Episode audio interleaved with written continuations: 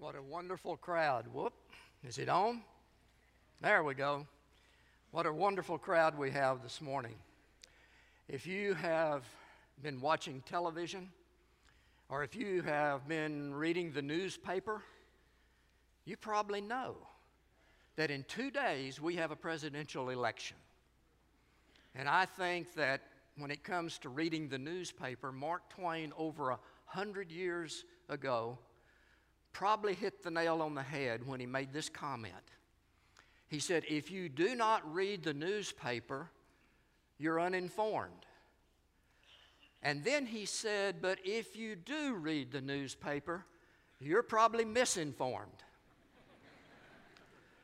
and I think that we've witnessed so much of both of those in recent weeks. The Lord has really placed a message on my heart to share with you this morning.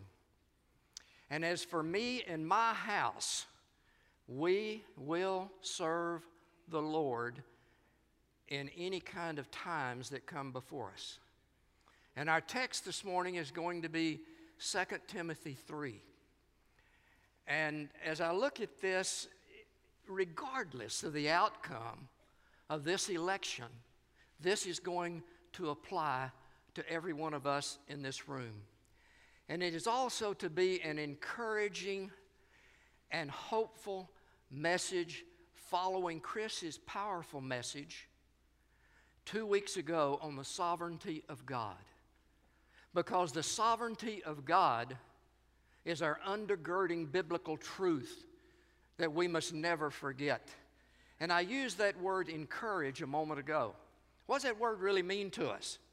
It means to strengthen, to put courage in, and to inspire a spirit of confidence.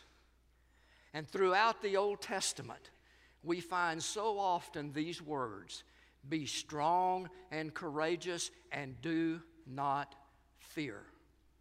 Do not fear.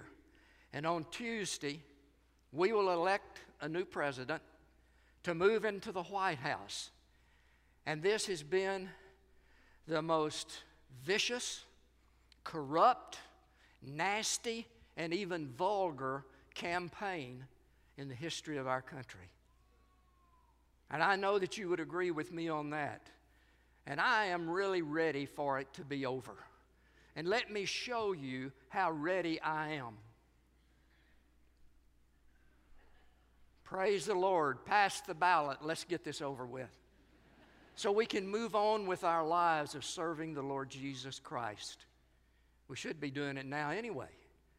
And I don't think that any of us could be very happy with the two candidates that the citizens of our country have selected to run. But they are reflections and a sad commentary on the spiritual and moral condition of our country today. And how could we select those two from a population of over 320 million people? I don't know, but God does. And I don't know who's going to win. I know what the polls say. But you know something? I'm not worried about it because God is still in control, He's still on His throne.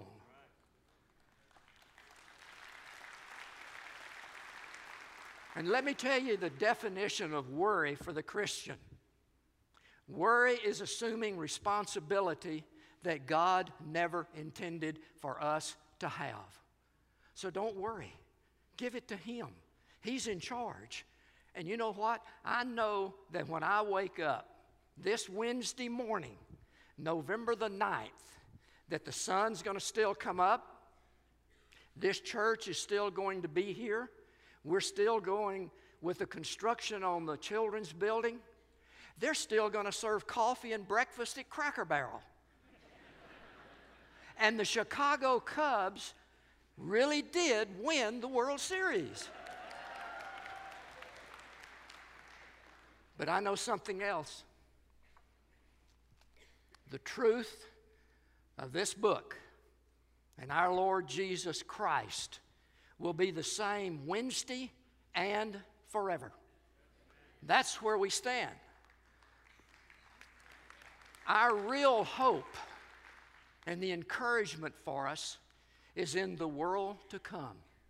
It's not on election day, but it's on resurrection day.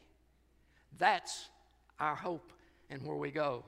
And I want to share with you this morning why your house is much more important than the White House. Because you see, your house is a house in which you live with those that you love. Think about that for a moment. And that's so critically important to us.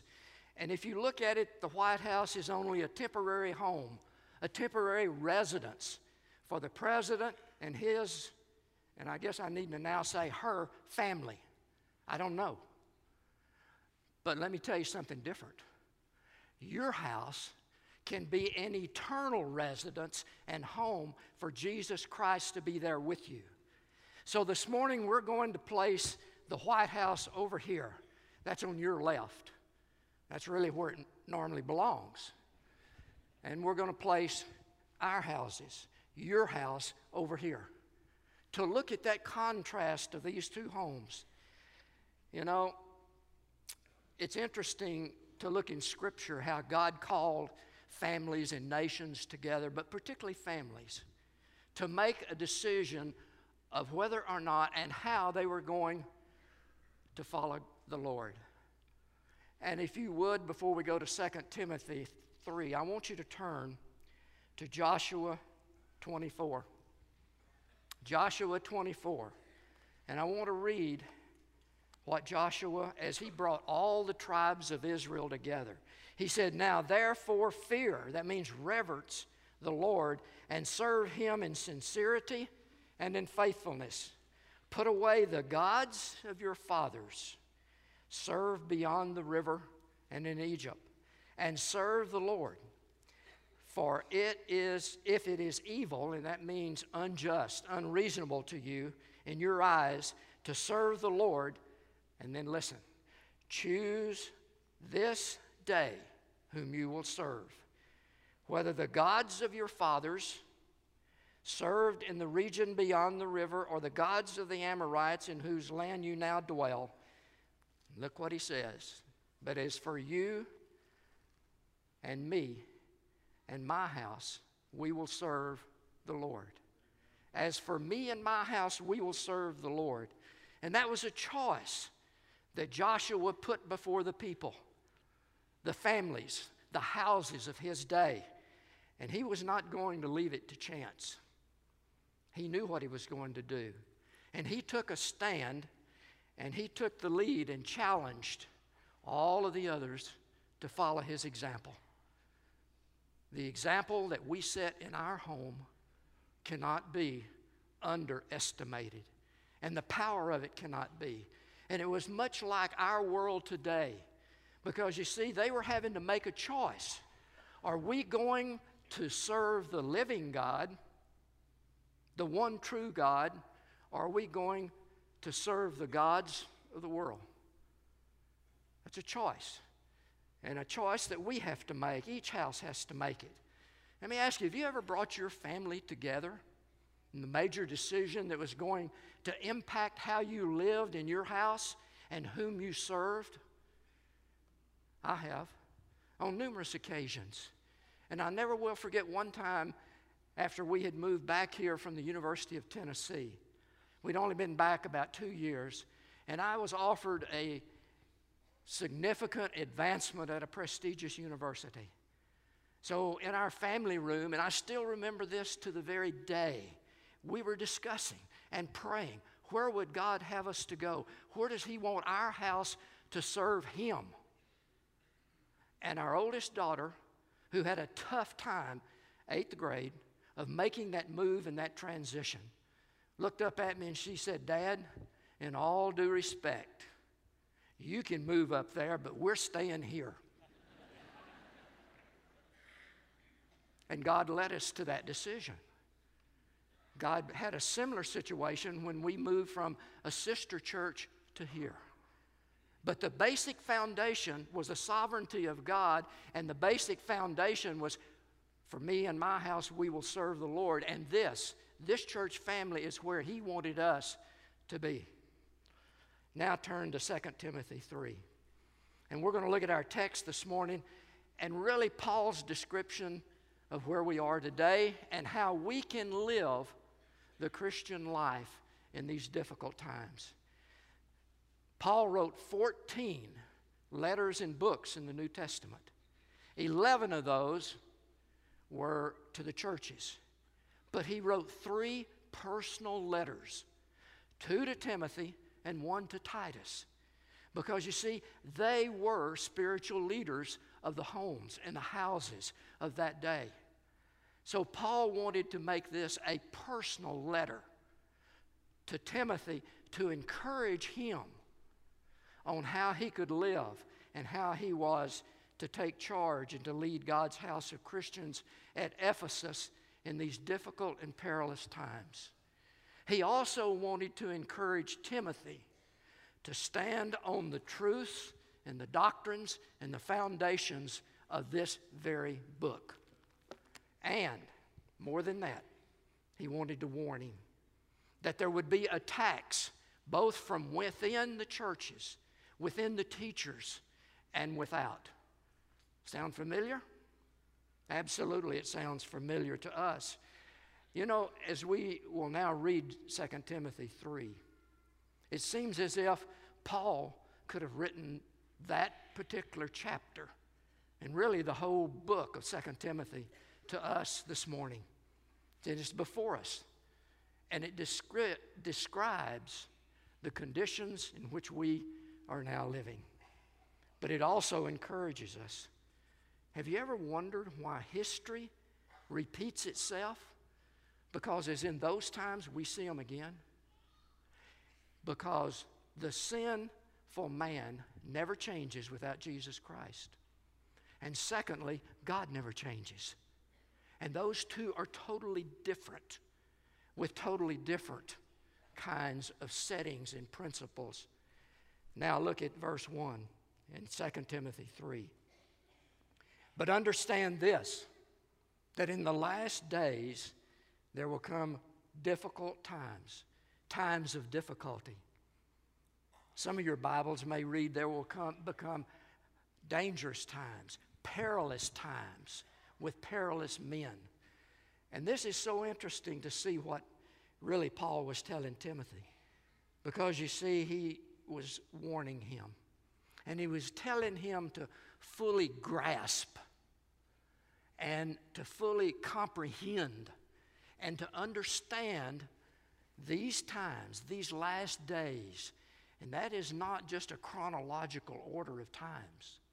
That's the whole messianic or church time from Christ's first arrival on this earth to his second coming. And we are living in that particular time today.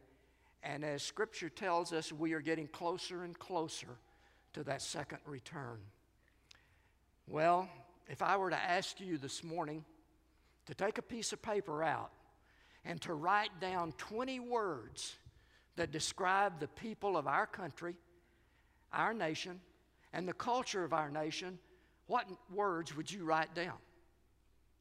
My guess is that you would write down the same words that Paul is going to tell Timothy about and that we find in these next four verses. Look at verses 2 through 5. For people will be lovers of self. We see that? lovers of money, proud, arrogant, abusive. Never have we seen so much verbal, physical, emotional, and domestic abuse than we do today in our world. Disobedient to their parents.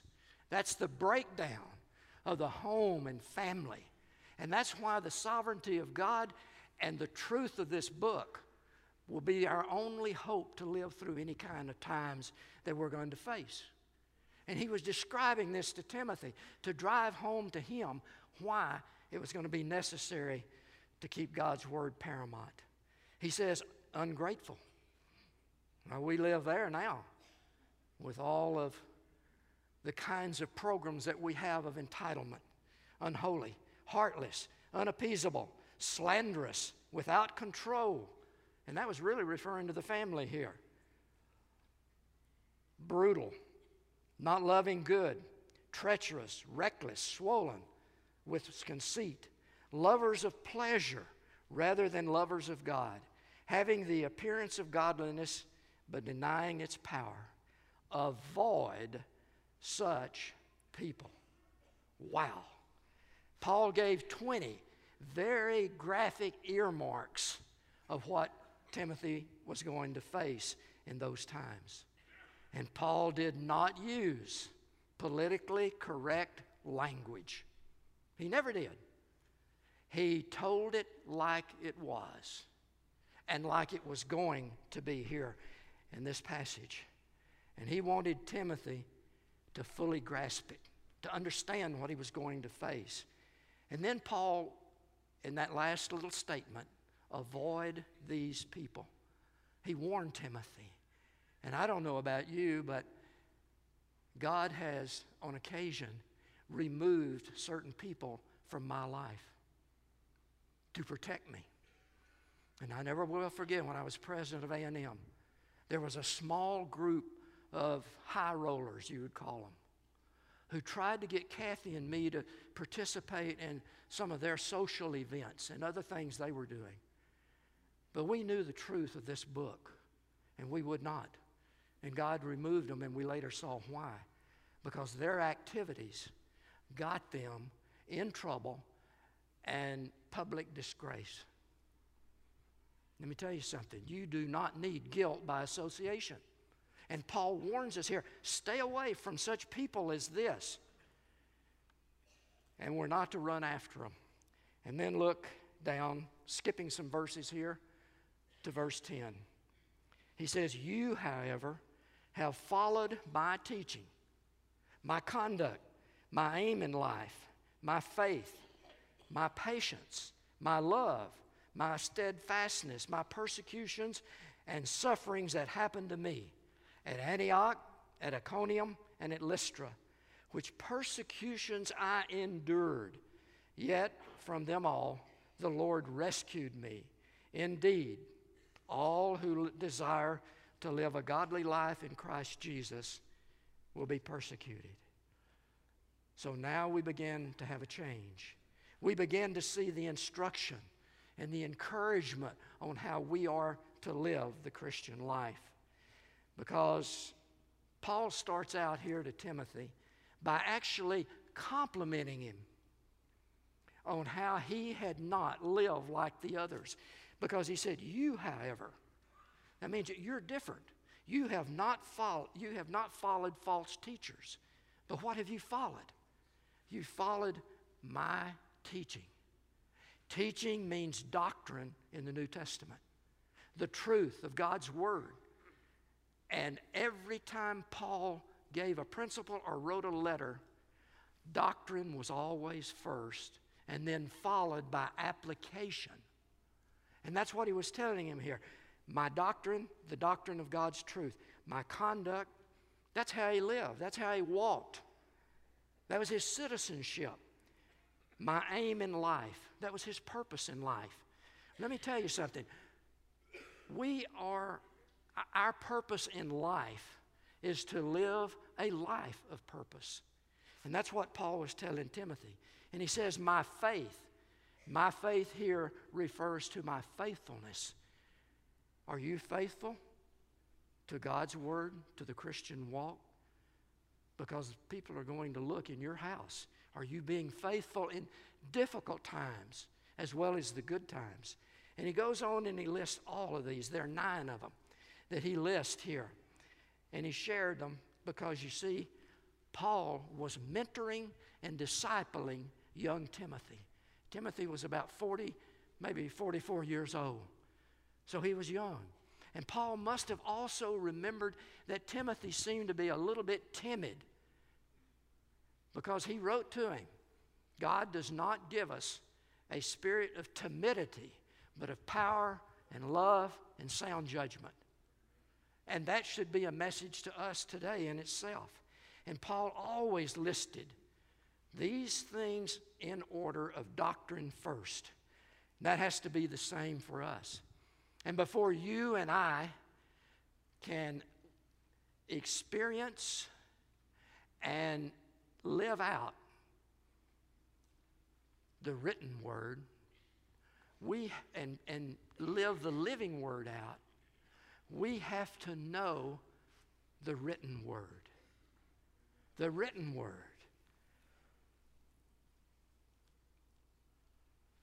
I uh, ordered a new, expensive, complicated Canon camera recently. And I was so excited when it came in. And I got it out of the box and I was going to go outside and start taking some pictures, but I found out that I had to go back and read the manual, read the instructions before I could bring it to life and have it to live out. I had to take the written word of the manual in order to have the living manual work through that camera. It's no different in our lives. And we have to have God's living word lived out by knowing his written word. Paul also was the mentor to Timothy here. You know what a mentor is? It's someone whose hindsight can become your foresight because they've lived life. They've been through all these trials that Paul just had described to Timothy. And Paul here was giving Timothy his own personal example of these things that we've read, as well as the persecution and suffering which he endured. But you see what happened? God rescued him. God rescued him. Jesus is the ultimate example of the trials, the suffering, the persecution, but he's also the perfect example of the resurrection and the rescue by God the Father. And that's what's available to us because God always protects and delivers his people. We may well be, as we enter into these latter days, God's remnant on this earth. I really believe that we are. And Paul did state that we too are going to be persecuted if we live a godly life in Jesus Christ. He didn't say a nominal life, he didn't say a worldly Christian life. He said a godly life. Now, we probably are not going to be thrown in jail, we're probably not going to be beaten, but we may be looked over for a promotion.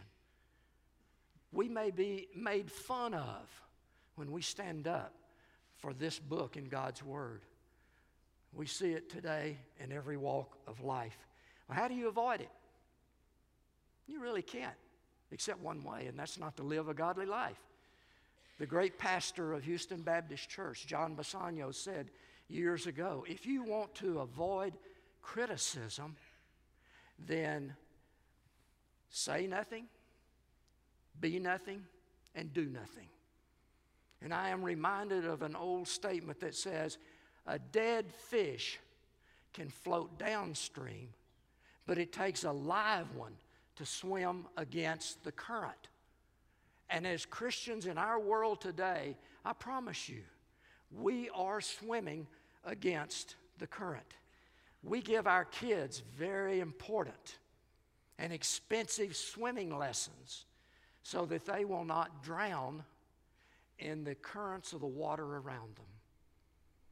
But let me tell you this morning, we need to give our children and grandchildren Bible lessons so that they can swim and live and thrive in the currents of the culture in which we live today. You know what? That's our Home Depot project. It really is. And God has given us the construction manual right here. That's the construction manual. And He's given us the tools and all of the materials that we need to complete this job. Look at verse 13. While evil people and impostors will go on from bad to worse, deceiving and being deceived. Well, Paul knew what that verse meant, as well as the preceding verses. Because you see, Paul was an eyewitness to, uh, uh, or Timothy was an eyewitness to what Paul had gone through. He was on, with him on many of the missionary trips. So he was an eyewitness to what all was being described. Let me tell you something this morning. You have eyewitnesses in your own home your spouse, your children, your grandchildren, and the guests that come into your home. They're eyewitnesses. And they're eyewitnesses to how you live your Christian life and stand on the doctrine of this book. Last week, my son in law and two grandsons who are here this morning, we went up to our house in the hill country to repair some deer blinds and put corn in the deer feeders. Well, the two grandsons and I went off to repair and to put carpet down in those deer blinds. And in that process, I hit my thumb, you can see the black mark, with a hammer. And oh, did it hurt. And my two grandsons were there watching. And I'm sure they were wondering is Papa going to get mad and throw that hammer across the pasture and holler a word he shouldn't say? Thank God for His Holy Spirit. because it kept me from taking an action that I wanted to do and saying more than one word that I shouldn't say. You never know who's looking. And then look at verses 14 and 15, where Paul tells Timothy, But as for you, Timothy, continue. That's a present tense word, and it means keep on continuing in what you have learned and have firmly believed, knowing from whom you've learned it, and how from childhood you have been acquainted with the sacred writings, and look at this benefit, which are able to make you wise for salvation through faith in Jesus Christ. Oh my, what do we see here? Well, Paul has given us a lot more instruction and encouragement, and that we are to continue in God's Word from the right teachers. And I assure you that we are not to follow false teaching and false teachers. Many people follow a teacher rather than the one teacher in the one book. And he was complimenting Paul, uh, uh, Timothy that he had followed the right doctrine, the right teachers. And most of it was referring right back to Paul himself.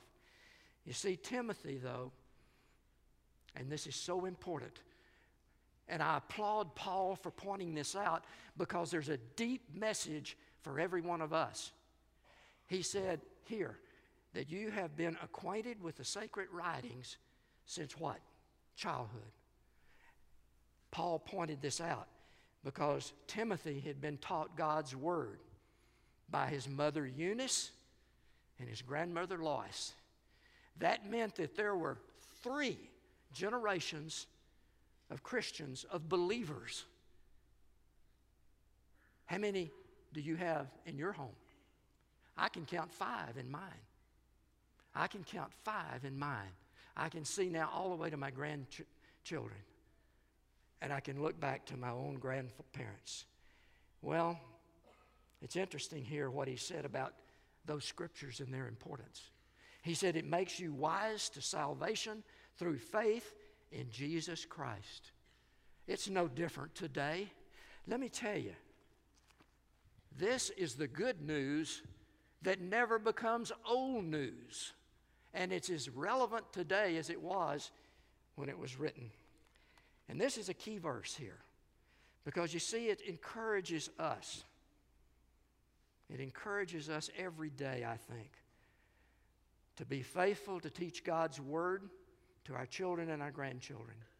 Start young and never stop. And I can remember so many times in my den of having one of my grand- grandchildren sitting in, sit, sitting in my lap with a children's Bible. They couldn't read yet most of the time, but they could see the pictures. And reading to them God's Word in the simple primary form in which it was written in those children's books. You grandparents, you buy children's Bibles for your grandchildren. As they get to be a youth, buy them a youth Bible. My wife is very good at not letting it go to waste. Because to our children and to our grandchildren, and thank goodness for text. It can be a bad thing, but it can be a good thing. She will text them verses of Scripture for them to claim and to promise and to build into their hearts and lives when they're going through certain things. And she does this multiple times a week. So don't let it stop. Keep on sharing God's Word. Start young. Children's Bibles today are phenomenal. Let me tell you what we need to do. When they come to visit you, when you have little ones, turn off that television, shut down the video games, and pick up God's Word and read to them and look through it and build it into their hearts and lives. Well, it's a little bit like, if you think about it, putting a new operating system or a new software program on the hard drive of a new computer. Think about that for a moment because that's what you're doing. That's the hard drive of their heart and their mind. So we're putting the operating system from God's Word before corrupt systems can get in there and while there's still room for additional storage. This book is the firewall of protection from the enemy's viruses of getting in and destroying a life. That's why this is so important. And it's also so important for all those little kids you saw up here singing their hearts out for Jesus. Because you see, over 90% accept Christ before they're 18. That's why I'm driving this home today, because it's critically important for us. We live in an academic community, and there's several thousand PhDs here. And they have a PhD in all kinds of disciplines from history to math to science to chemistry to engineering, you name it. And students come in order to learn from that person who has great knowledge and has probably written about that discipline in order to impart that kind of knowledge to them. I want to tell you this morning every one of you needs to be the PhD in your home and in my home. And say, well, I thought that stood for Doctor of Philosophy. No, it stands for Perpetuate Healthy Doctrine, PhD. That's the doctrine of this book that we impart to those that we lead. And then look at verse 16. All scripture is breathed out by God. That means that it is inspired by God. It doesn't say the scriptures that are, because that would leave some doubt in here. It says all scripture is breathed out by God and profitable for four things for teaching, for reproof, for recre- uh, correction, and for training in righteousness. This is one of the most encouraging verses in all of Scripture for the times in which we live, too, because you see, it shows us how God's Word, Jesus Christ living in our heart, and the Holy Spirit helping us to interpret it, can live in the world in which we live and survive these difficult times. And there are four important principles here that are profitable. And that word profitable means beneficial. Teaching. That's simple. That's the doctrinal truths of this book. That's the first one. And notice again that it's God's word, doctrine, truth first. And then it says for reproof. For reproof. And the idea here is to rebuke or censor or make us aware when we are straying off the straight and narrow course. And in biblical times, it was looked at as kind of the plumb line, where you'd have a, li- a string and a weight on the bottom to hold it up to see if things were straight. I play golf with four guys in this church.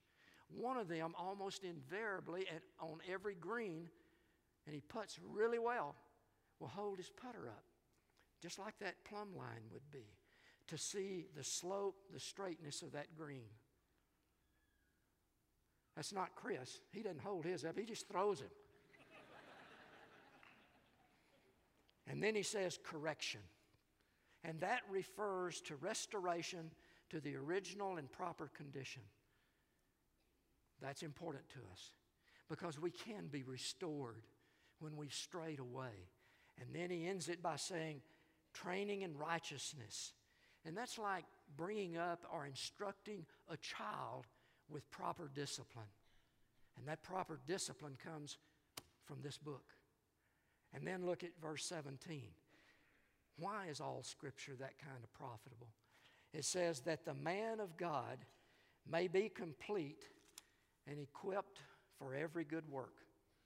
And it tells us that this is our manual of life. This is our manual that tells us of the sovereignty of God and how much He loves us and how much He wants us to be able to be complete and equipped and to handle whatever may come and whatever may face us. And that we will be equipped to lead our own houses and those that live in it. So I ask you this morning a question Who do you trust in these difficult and dangerous times in which we live? Is it who lives over here in the White House? Or is it who lives over here with you in your house? There's a choice. And there's another question that is begged here, and it's this Does Jesus Christ live as the priority in your house? I don't know of any other way to survive the times that we face. And only one of those can be eternal. That one's not. It's going to pass away. And I close with the middle verse in all of God's Word because it's applicable to us and it tells us where we're to go from here and which house to trust. It's Psalms 118 8. There are hundreds of verses before it, and there are hundreds of verses behind it. But it's the middle verse, and it says this It is better to take refuge or trust in the Lord than to put confidence in man. The very next verse, 118 19 says, It is better to take refuge in the Lord than to trust in princes. Well, a prince lives in the White House. That's a title. It doesn't look like at times that they are princes, I'll tell you that. But that's the middle verse here in the scripture. So it's really decision time for all of us in our houses, like it was for Joshua in his day. Can you say this morning, as for me and my house, we will serve the Lord Jesus Christ? But it's more than just saying it. People from Israel told Joshua they would, but they fell back. They didn't uphold it. It's doing it and faithfully continue to do it, even in difficult times. So, if Jesus does not live in your house, I can think of no better time than to invite him in to your house before the times become more difficult and the door is shut. Pray with me. Father, your word is something that we cannot even comprehend the fullness of. The doctrine that you want to build into our life, the truths, that'll be the only way that through it and your Holy Spirit and Jesus living in us to live life. Thank you for giving us this book. Oh, Father, I love it, and I thank you for it. And may it have the priority place in our own hearts and lives in our houses. We give this invitation time to you now, in Jesus' name. With your eyes closed, your heads bowed. If you need a church home, if Jesus Christ doesn't live in your home, if Jesus Christ doesn't live in your life, staff is here. They're ready to pray with you and to lead you. But if God lays upon your heart a decision that you need to make this morning, you come and make that decision that as far as you personally, because it was plural, and your house will serve the Lord.